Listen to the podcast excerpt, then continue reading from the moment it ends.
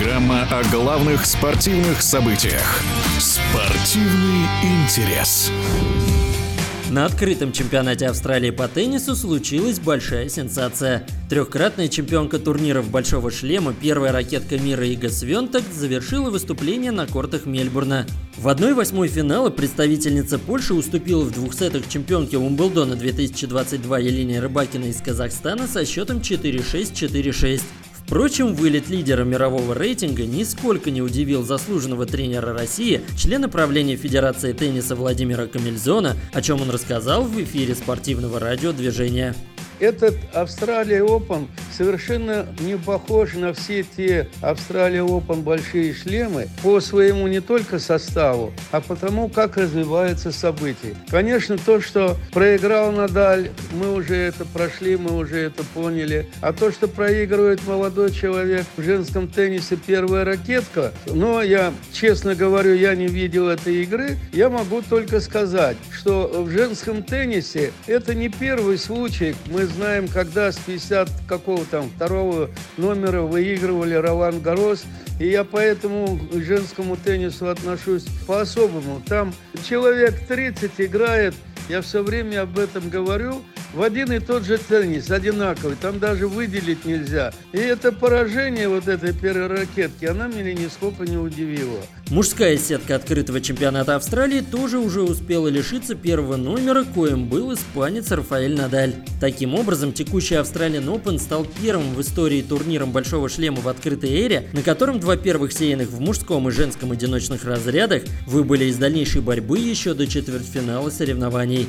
Интересно, что вслед за Надалем зачехлил ракетку и Даниил Медведев. При этом продолжают двигаться по сетке Australian Open два других российских теннисиста Карен Хачанов и Андрей Рублев, а также играющий через боль из-за проблем с бедром серб Новак Джокович.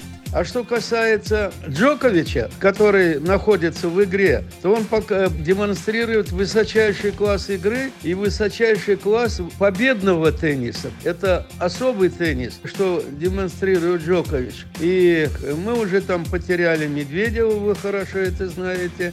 Об этом можно только сожалеть. Но надо было видеть, э, как Медведев проиграл. Я видел всю игру.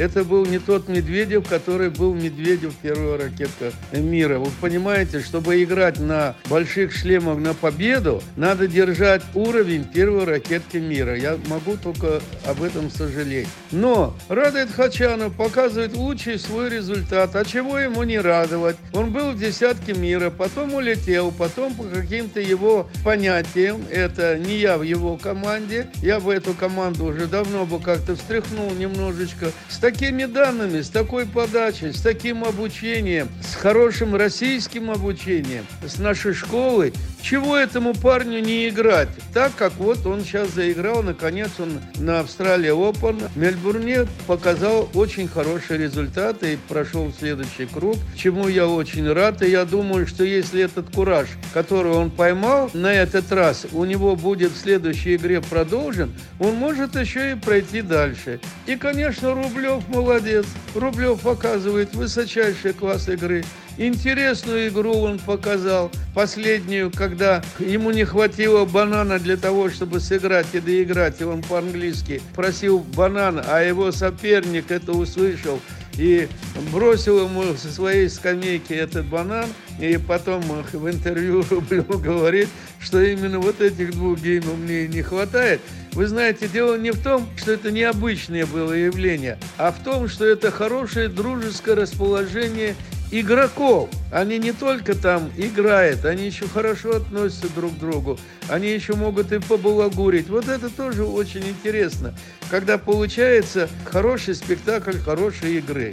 Поэтому я радуюсь всегда и говорю, что российские теннисисты – это знамя российского спорта. У нас всегда были таланты во все времена, в мои советские времена были таланты. Я могу сейчас полчаса перечислять всех этих звезд. И я скажу, что эти ребята, которые сейчас играют, Медведев, Рублев, Хачанов, они действительно олицетворяют дружелюбие. Я им подсказываю, не занимайтесь политикой, занимайтесь тем, как победно перебить мяч на другую сторону. И тогда вы прославите нашу Родину.